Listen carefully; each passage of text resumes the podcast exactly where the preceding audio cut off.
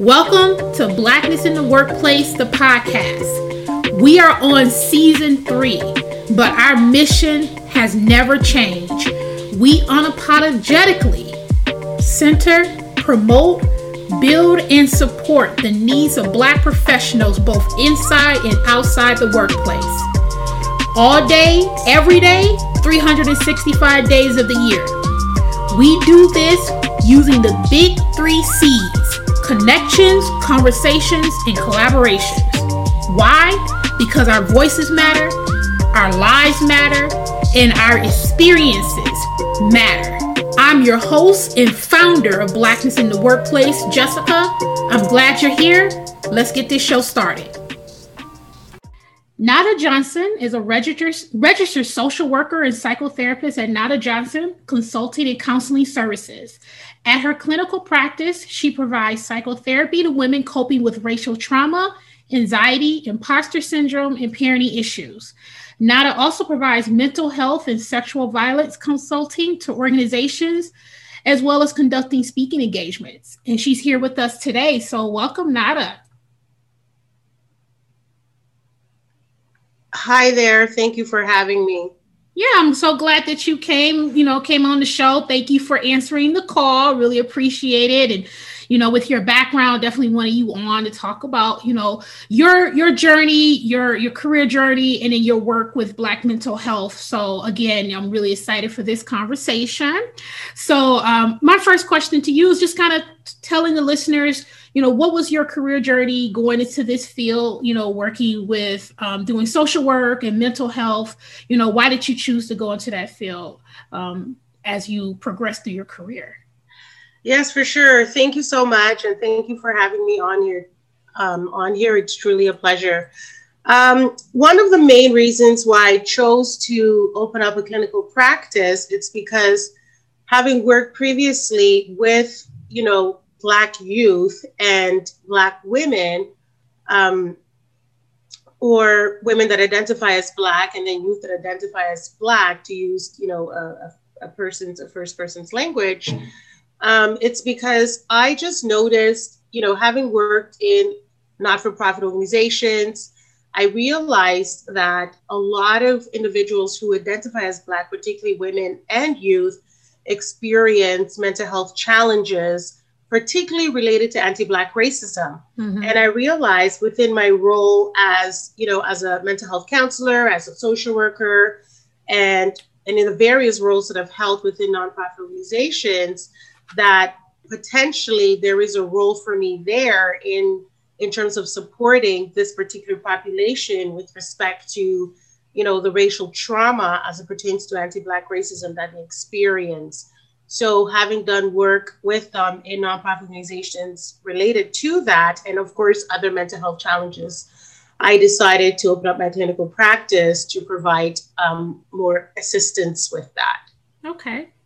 Yeah, definitely. So, you know, I really like that you you recognize that there was a problem when we talk about mental health, especially in the Black community. I know it can be very taboo anyway. Um, it's kind of seen as a sign of weakness if a person is struggling with mental health, whether it's depression or something like bipolar disorder or what have you. But you know, when we talk about you know anti-black racism and race racial trauma, in your words, what what does that mean? What is some of the um, racial trauma, and how do they manifest and impact um, Black people from your experience working with that population? For sure, racial racial trauma is really the mental, emotional, social, and physical stress that's caused by ongoing racism, racist bias, and exposure to racism.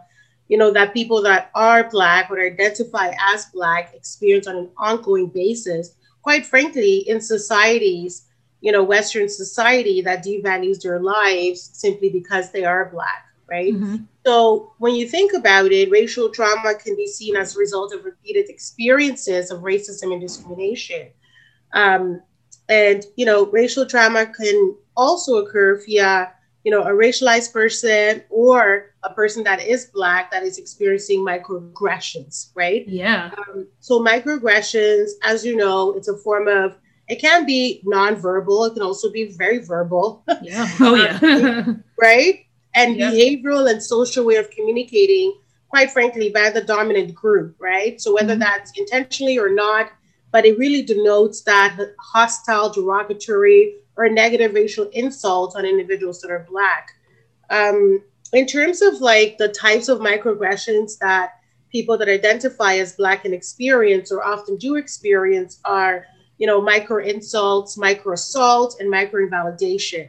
So micro insults really relates to any any form of communication that shows a disrespect, demeanor, and being insensitive and careless towards a person's racial background. Example, the notion that, you know, people that are black are aggressive. Yeah. Right? That mm-hmm. is a form of a micro insult. And then micro assaults really talks about the the explicit, you know, racial demeanors that are usually a result of violent verbal and nonverbal, emotional, mental, physical, and social attack. And the whole purpose, it's meant to to really demean and demoralize a person identifies as Black. In terms of micro invalidation, it's really that kind of communication that either excludes or makes light of people, you know, um, lived experiences. So, for example, like, let's say if, you know, a person that identifies as Black um, says, you know, it's talking about li- their lived experiences to a non-racialized or non-black identified individual um, if that person then says oh well do you think that it's because you're black? I think it's something else. Could it yeah. be this? Could it be that? So coming up with different identifiers. Yeah like gaslighting yeah. as a way to justify um, what what had happened. Or even you know when those from um, that are non-racialized and and non-black uh, identified individuals say i don't see color. Like yeah. that in itself it's a macro invalidation because what you're saying is that you don't see me so when you say when you say racialized individuals um, just for clarity for our listeners what do you mean by that specifically racialized individuals no, thank you for that. So, racialized individuals are individuals that identify as non white. Okay. Right. And even within racialized that term, there are differences within, you know, quote unquote, different races of people. Okay. Right. So you would have um, individuals that identify as Black, individuals that identify as um, really any other background than than white. So it could be, you know, those that identify as Asians, um, mm-hmm. um, those that identify as particular forms of particular backgrounds that are not racial backgrounds that are not white. Because oh, okay. as you know, white is a racial background. It's just that it's dominant race, yeah. if you will. Okay, that makes sense. So, like here in America, because I know you're in Canada, I guess I want to give that caveat to our listeners here, just because there's some differences. Um, so we say people of color, and usually in America, people of color is just kind of like anybody who isn't white, whether they're Asian, Latino, Black, Native American. It didn't really matter. Anybody who's not white, and that can be extremely broad. It is a very broad mm-hmm. label that we give people that really doesn't do anything other than just to segregate out folks right. and and you know with that so yeah definitely thank you for clarifying that for people so in terms of like you know always tell people anti-blackness is everywhere. Unfortunately it is global. It manifests in a lot of different ways. Um, you know i actually just recently watched an interview of black people who live in korea and you know they talked about how their experiences in korea dealing with race is different than it is in the united states in the west but that still is something that they're dealing with. So um, and anti-blackness does have a lot of implications obviously on our mental and physical health.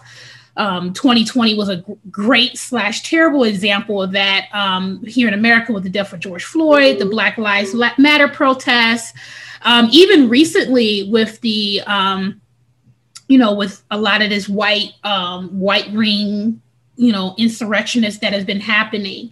So mm-hmm. in your practice you know we're identifying these microaggressions and these traumas but how are you helping your clients manage or overcome um, these issues in order to be successful when it comes to their mental health?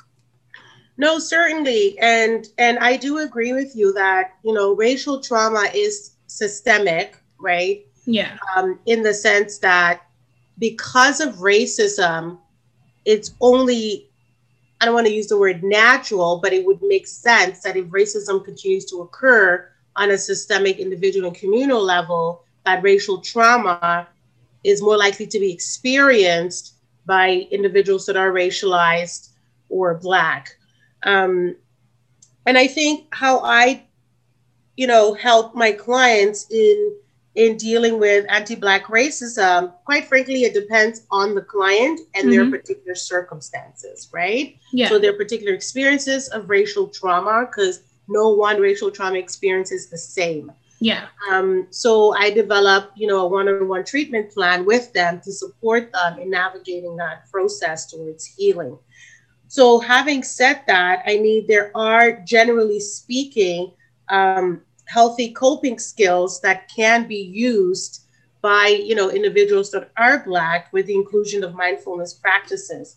So for example you know for somebody who has experienced racial trauma it's important to find a community to engage in safe spaces with and safe conversations. So for example you know i'm sure you've heard of the whole notion of finding your tribe yeah. right? So finding individuals um, within particular communities or from your own community that you can safely talk about anti-black racism and really the intersectional violence that results um, as a result of anti-black racism and of discrimination as a whole. Um, so yeah just having a community to talk about these issues to to and having someone to kind of witness and the emotions that are coming as a result of that and helping you you know, on a informal level, if you will, to to talk through it and in many ways coming up with strategies as a community to cope with it right? Yeah. Um, of course you know there is that other um, angle of seeking a therapist where you know individuals that are black are able to connect and and go through professional counseling and psychotherapy to receive the assistance um, with respect to um, anti-black racism. The other thing I was going to say too is it's really important when you know individuals um, that are black identified are experiencing anti-black racism, which then you know necessitate or or kind of um, leads to racial trauma, if you will. It's to create an ongoing healing plan. That's really crucial mm-hmm. because I mean, you know, I'm a believer in that when because racism is ongoing and and it's unless racism itself ends right mm-hmm. um, by collective you know hard work from from all of us particularly the dominant group um, it's important that you know individuals that are black identified create an ongoing healing plan which really your healing plan could include things like strategies on okay if you experience racism again, how are you going to deal with that?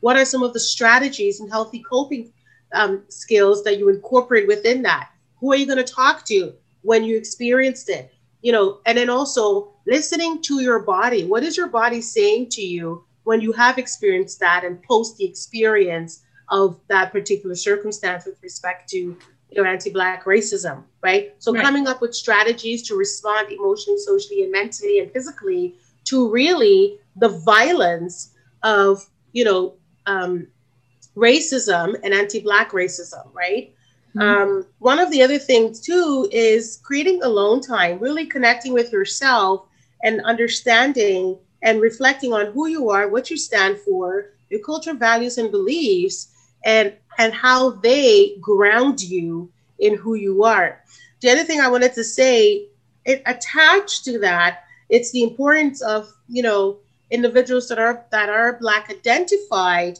that they have if they don't have it yet look at creating a stable racial identity you know because mm-hmm. if you are stabilized in your racial identity so let's say for example if you are a firm believer that i am black and this is what black means to me this is how i understand blackness and my blackness is not defined by you know societal stigma, stereotypes, and assumptions of who I am, right?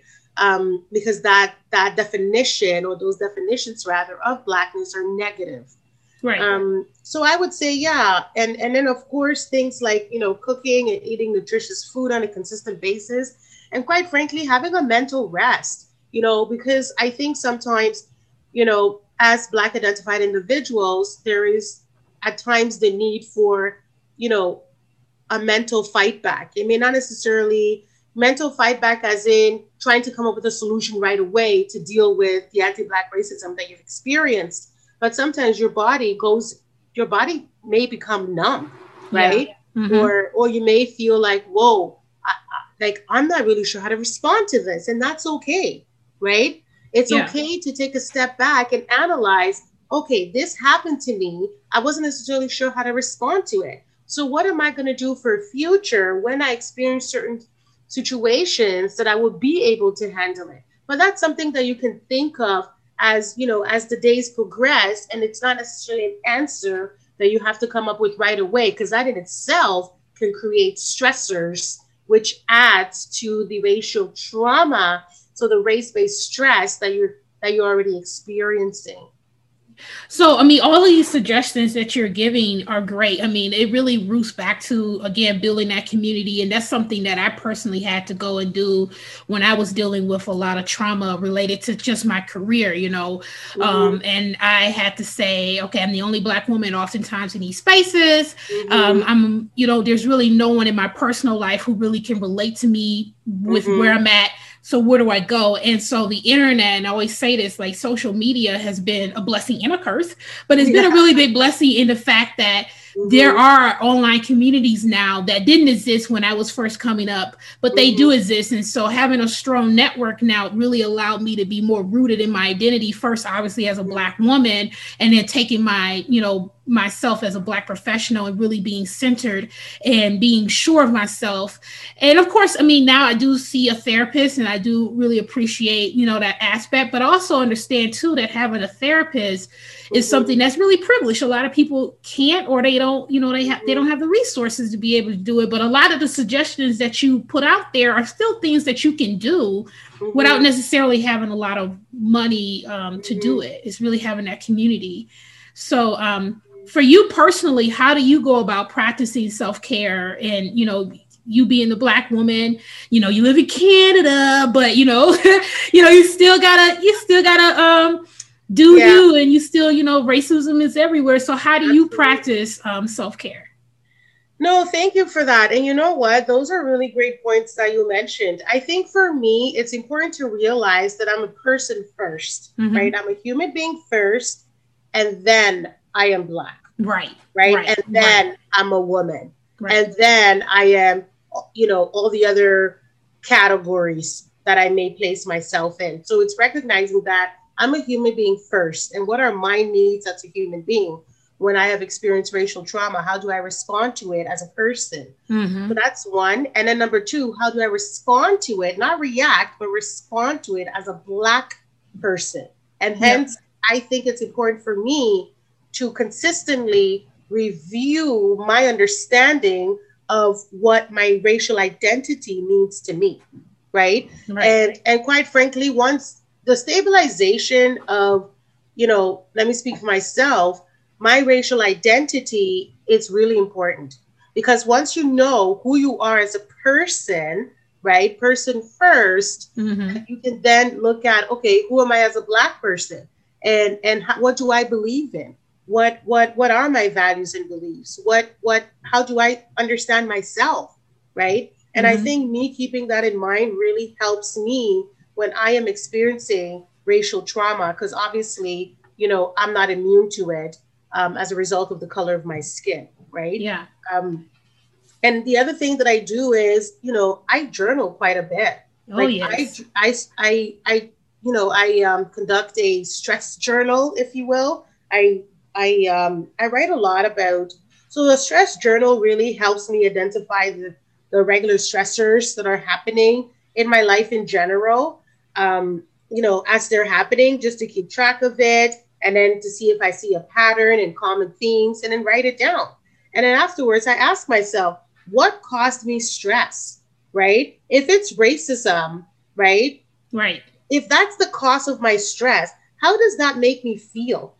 How does the fact that I've been discriminated against or experienced these microaggressions, how does it make me feel physically, emotionally, mentally, and socially? And how do I re- respond to it? And if I did in any way responded to it right away, was that a response that I wanted to to provide or not?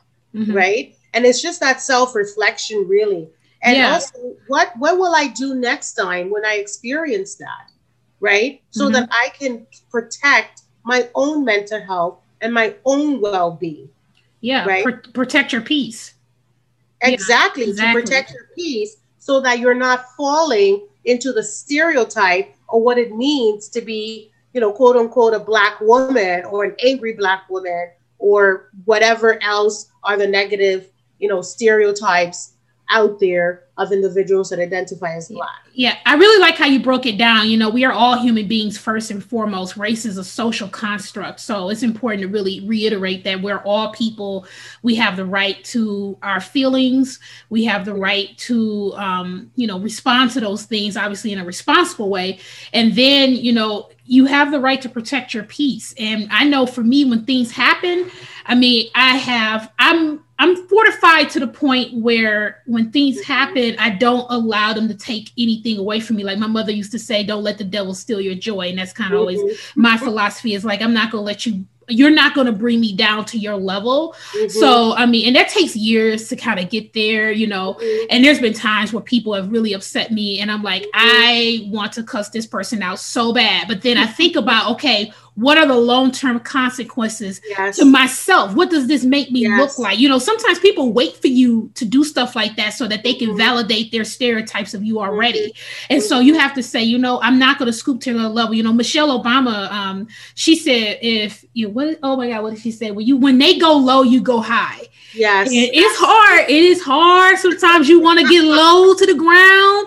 You want to get dirty, but you just yep, got to remember yep. that if you stay on the high ground, and I and yep. I swear this is true, if you stay on the moral high ground and just keep your peace and keep who you are, mm-hmm. oftentimes things will work out in your favor. It may not happen right away. Yeah. I mean, you may you may go home and cry and be frustrated, but in the mm-hmm. long term, things will work mm-hmm. out. So mm-hmm. it is very much about protecting that peace and just mm-hmm. saying, you know, this is where I'm at right now in my life, and I'm not going to let you um, take me back to where I used to be because I'm not that person no more. I'm not going to go there with you. Um, exactly, it's and it's also it's it is it's really tough, and I totally agree with you. And just to add to your point, it also lets that other party who is non-racialized or non-black see that hey maybe the stereotype that i have of people who are of this skin color of this culture or racial background maybe it's untrue mm-hmm. right because you're not giving them what is perceived to be true right right and i think that's an equal um, that's something that you know in many ways can be taken into consideration too right mm-hmm. Mm-hmm. Yeah it, it, does i mean i mean i had a situation that happened to me um, this was at uh, one of my former employers and i talk about this off and on where she uh, she and I, I didn't really care for her. She was the HR manager, and there was a lot of micro. I mean, I think we say microaggressions. I always believe there's nothing micro about an aggression, but she was, I mean, it was a lot that she was doing. And then mm-hmm. finally, she put me on a PIP, which is like a performance improvement plan. And it was complete BS. It didn't make any sense. She couldn't even justify it. And so I went and I reported it because I wanted someone to talk to, and the person that I reported to mishandled it. To make a long story short, she came into my office and she essentially threatened me. She was like, "You know, you're trying to start trouble. Um, if you want to go there, we'll go there." I mean, like she was really angry, and at the whole time I sat there, and there was a part of me that really just wanted to like cuss her out, but I I had matured to the point where I just like, look, you're not gonna i'm you're not gonna steal my peace this is mm-hmm. what i'm mm-hmm. looking for and it really deflated her because mm-hmm. i didn't give her what she wanted she wanted mm-hmm. me to mm-hmm. snap so she can have a reason to fire me right then and there mm-hmm. and I, that same night i gave her my notice so when you keep your peace and you are able to have you know a clear head and you move on strategy and not emotion um, it really benefits you in the end too when it comes to dealing with these this racism and these microaggressions because otherwise you'll be fighting all the time you know what i mean? Like exactly. Always. and you know what? You're taking your power back. Yeah you're taking, you're your, power taking your power back and you're saying i have integrity.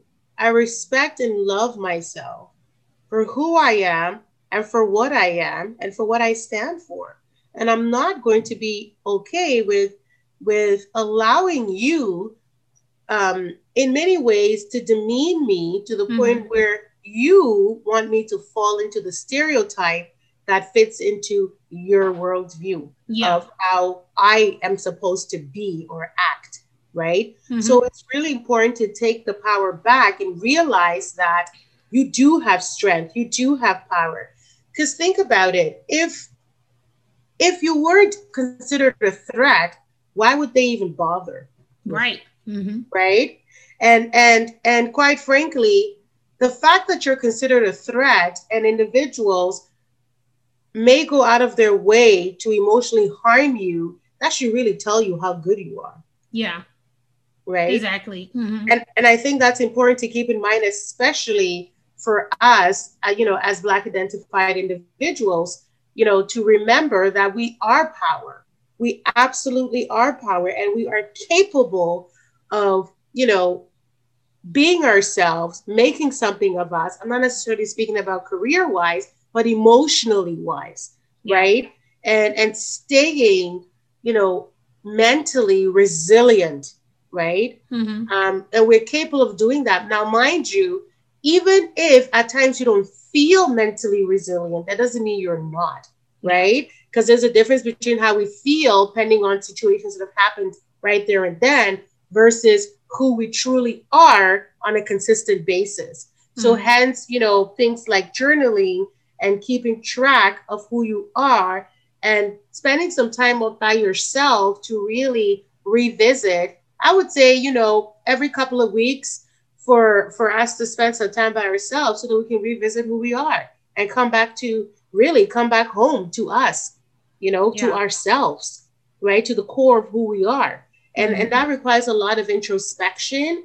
Um, if we're, you know, and, and sometimes to your point, um, if individuals want to seek out, you know, therapy for that, it's totally possible. But for those that can't afford it, you know, there is the concept of healing circles where you can create your own understanding of what a healing circle is and how you would heal in those circles with trusted individuals who have experienced similar, right? But the key is you have to be able to trust and feel comfortable with them in order to start a healing circle in the first place. Yeah, definitely. Them healing circles be on point. I mean, you know, you you find the right people who are interested in cultivating and supporting you and uplifting you. Mm-hmm. Um, they it can really make a difference. I know. Again, for me, that was something that when I found it, it just became mm-hmm. nurturing. And now, you know, I'm someone that you know brings that healing to other people and try to do my best to you know support like my my ideal of healing people is really educating people giving people access to resources and information things that i didn't have when i was coming along that i really had to learn and find the hard way. And my way is saying you know if i can turn around and make this easier for someone else who is in these same situations then i feel like i've done my part. Mm-hmm. and to kind of go back to what you were talking about you know being a human being and then and then how identifying your blackness i think that goes to point out that there's not one way to be black too i think no. that's really important to say because black people are individuals we're not a monolith and so when you talk about you know what does being black mean to me that can mean something to you know whoever you talk to you know mm-hmm. everyone's different so mm-hmm. you know that's also really important because you know mm-hmm. people even other black people have this this idea that you know sometimes we're all kind of the same and it's like no everyone path and journey is different and we have to respect that and allow people to be who they are instead of who we think they should be too Exactly. And I think, thank you for that. And just to add to it, you know, Black identified individuals, like we come from different communities, even though we do, you know, are coined under the term Black. Different right? cultures too. Yeah. Yeah. Different communities, different cultures, and quite frankly, different nationalities. Too, yes. Yes. Right? Yep. And, and, and, you know, they're, and quite frankly, you know, what I find is even though we're considered Black people, right? Mm-hmm. Because of the differences, some of us may not even view ourselves within that category of Black. Yeah. You know what I mean? And Yeah. that and there's nothing wrong with that, right? Yeah. So that's why I, that's why I was saying like figure out, you know, what is your racial identity? What does that mean to you? It may not even be black period. It may be something else. Or what is your cultural identity, right? Because Yeah. when you figure out what your cultural, racial identity is, then you're able to have a full understanding of what blackness means to you. Because at the end of the day, the term black, it's a label that has been put on us, you know, for Yeah. negative purposes. So if we're Mhm. going to reclaim it, it's important to examine, well, what communities do I belong to, right? Yep. What what what social groups do I belong to? What, you know, what does what does like if I come from a particular culture, what culture is that? How do I understand it? What does it mean for me? How can I be rooted in more into that cultural values, right? And Yeah. how does that intersect with this whole notion of blackness? I think that's important to to really mm. dissect and fully understand because if if you know if individuals don't go through that process of self-discovery, um, it becomes really difficult when racial uh, discrimination is experienced to to really form and continue to have healthy coping habits, right? Mm-hmm. Um, in order to deal with with with you know with the discrimination and quite frankly the race-based stress that follows, right? Yeah. um, when you don't have you know a stable racial identity you know um, one of the biggest challenges is that when you know race-based stress incidents occur you then end up taking or adopting maladaptive coping habits to deal with it which are not beneficial for yeah. you right? And quite frankly, they may not be beneficial for yourself if you have families, for your families, because that means that you might bring home whatever that trauma is and manifest it outward. Right? Yeah, yeah, absolutely. Definitely knowing who you are goes a long way. I, you know, I was talking to um, um, another uh, a mental health professional, a black man, and he was talking about, you know, in, in regards to like dealing with the outside world, it said, hey, look, you have to go out there, you have to work, you have to interact with people, you you know, you have to live life, but you don't have to internalize and take home any of the the crap that people give you. You know, you can really just as long as you're fortified with who you are and know what you know what you stand for, a lot of these things it, it creates a shield, it creates a barrier, and it's not something that you have to deal with. I mean, there's things that have happened to me in my Mhm. career that the old Jessica would have internalized and would have, you know, stressed me out. It would have made me upset.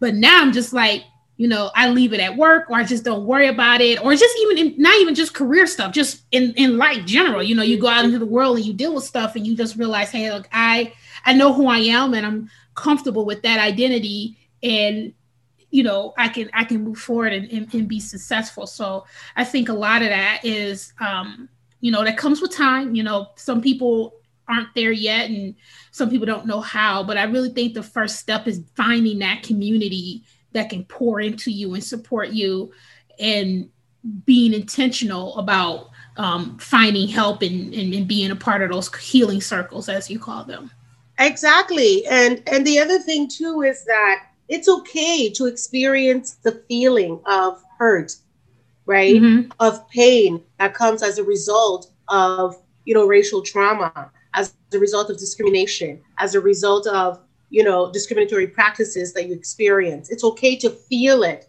right? Because mm-hmm. part of I think it's important for us to realize that just because we feel something doesn't mean that we're weak yeah right? It, it really often through feeling something, we become stronger and more resilient because we have allowed ourselves to feel the feeling that comes with, you know, really experiencing, you know, discrimination. It allows us to really fully understand that, okay, so this is what I've experienced, this is how I felt about it. And you may even feel disappointment, right? You may even feel disappointment that somebody, you know, whether it's within um, that you brought within your own community, that you brought within your life, who is non-racialized or non-black, that you thought, okay, this person is an ally, this person gets it. But you know what? There may be certain actions or behaviors that that person does that really is discriminatory, right? And Right. that then enacts, um, you know, the experience of racial trauma on you, right? Mhm. And as you know, racial trauma is something that's ongoing. Race based stress, it's an ongoing issue. It's not where you, you know, at some point experience post traumatic growth, right? It's yeah. more of a matter of learning how to deal with, you know, when discriminatory practices and actions are enacted against you, right? So I think, you know, the, the message I would say is it's important to feel the hurt, the frustration, the, you know, quite frankly, the grief of anybody having the capacity to even discriminate against you Mhm. right purely based on the color of your skin and or negative stereotypes and assumptions that are enacted on an individual communal and systemic level to devalue you right? And i think the key to realize too it's not you as a person that's being devalued. It's their perception of who you stand for based on the color of your skin or you know the perception of what your blackness means to them right? Exactly. so i think that's the key to understand because sometimes you know when racism occurs you know i sometimes find individuals saying you know um they have something against me. Mhm. you know they did that because i'm black.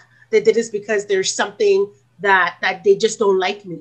No it's not that they don't like you as a person. It's more again of their own kind of you know heaviness that they're bringing to the table and they're trying to create that as a form of aligning with you. And so the thing is if you accept their heaviness the burden that they carry with them and if you say yes it's true. I am black and i am no good. I am not worthy. I'm not going anywhere. Or you know what? All the stereotypes and assumptions that i'm aggressive i'm loud i'm violent it's right.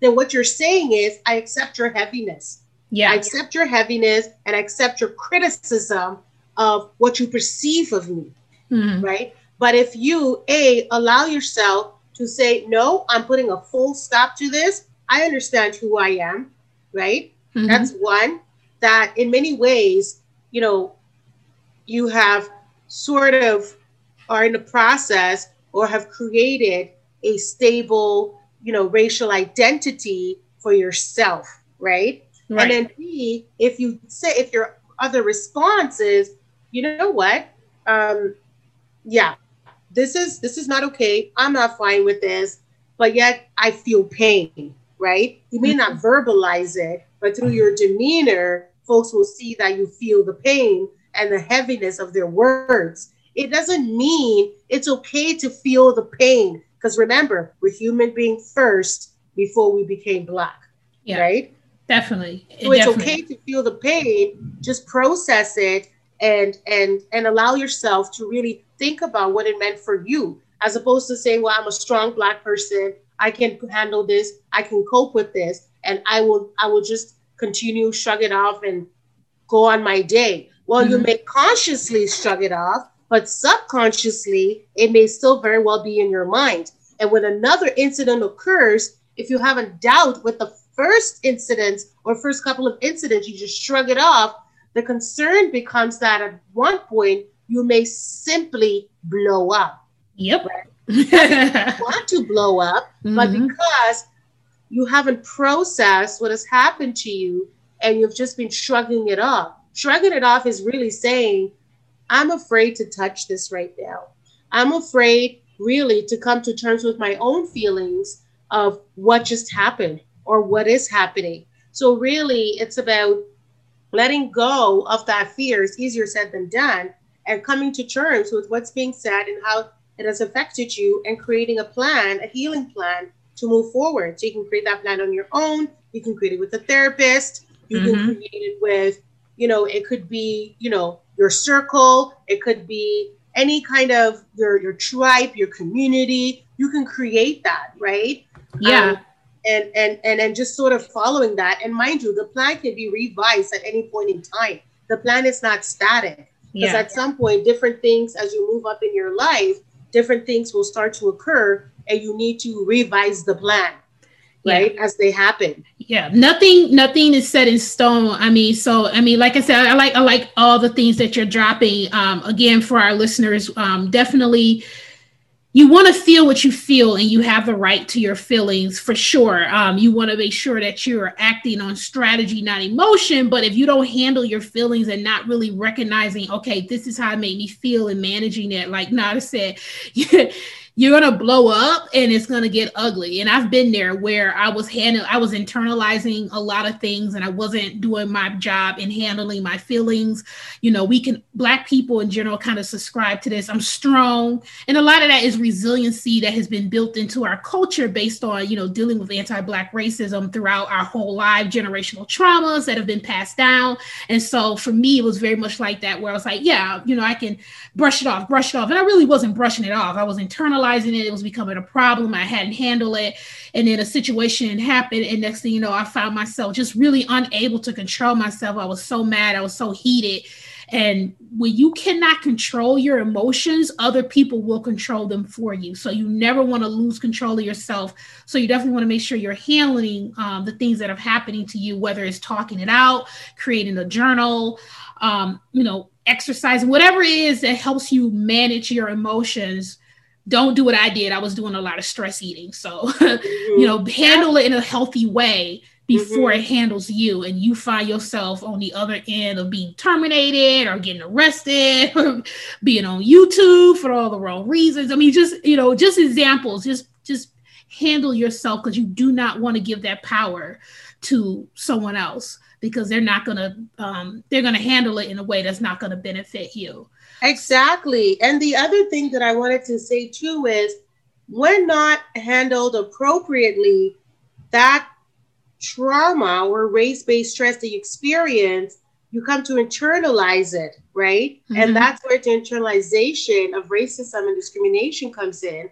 And if you if you're not careful, you end up committing, you know, lateral violence. So in other words, the way, you know, non racialized or black people have treated you as a result of racism, you then start to treat other, you know, racialized or black identified individuals that way, right? Yeah. Mm-hmm. Again, mm-hmm. it's not necessarily because you want to, it could be directly or indirectly, but it can be because you haven't solved or processed yep. what had happened Your to you, trauma, right? Definitely. So you then kind of transfer the traumatic experiences over to somebody else. It may not show up as the same experience, it may show up in other ways, right? Mm-hmm. So it's really important to keep track that, you know, process it so you don't inflict emotional harm and potentially even physical harm on somebody else, mm-hmm.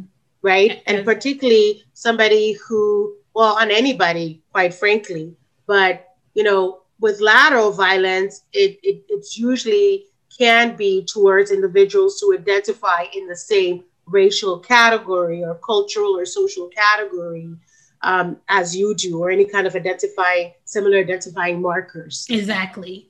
Exactly. So manage your emotions, don't let them manage you.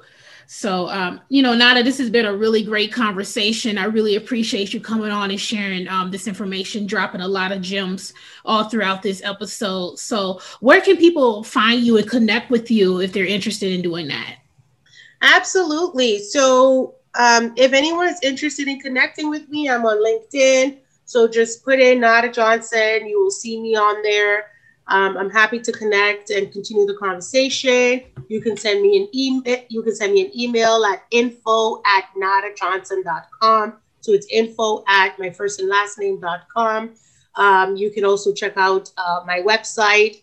Granted, it's not up yet. It will. It's currently being revised. It mm-hmm. will be up um, soon, and that is um, so nadajohnsonservices.com. So it's okay. www.nadajohnsonservices.com, which um, you, you, know, which my um, clinical practice website. Um, yeah, that is my clinical practice website. Okay. All right, then. Well, thank you so much for being on the podcast and sharing this information and also sharing where folks can connect with you. Really appreciate you coming on and, and, and really pouring knowledge into our listeners. Absolutely. Thank you so much, Jessica, for inviting me. And it's been a really great conversation. And I hope it's been, as you mentioned, helpful to to to your listeners for sure. All right. Thank you. No problem. That's a wrap. We hope you enjoyed this week's episode. We sure did. If you have any questions, comments, or concerns, or even suggestions, please go to our website at www.blacknessintheworkplace.com and let us know. Otherwise, you can follow us on our social media pages. We are on Twitter at Ann Blackness. We're on Facebook, Instagram, as well as LinkedIn. Just go to our website to learn more. See you next episode.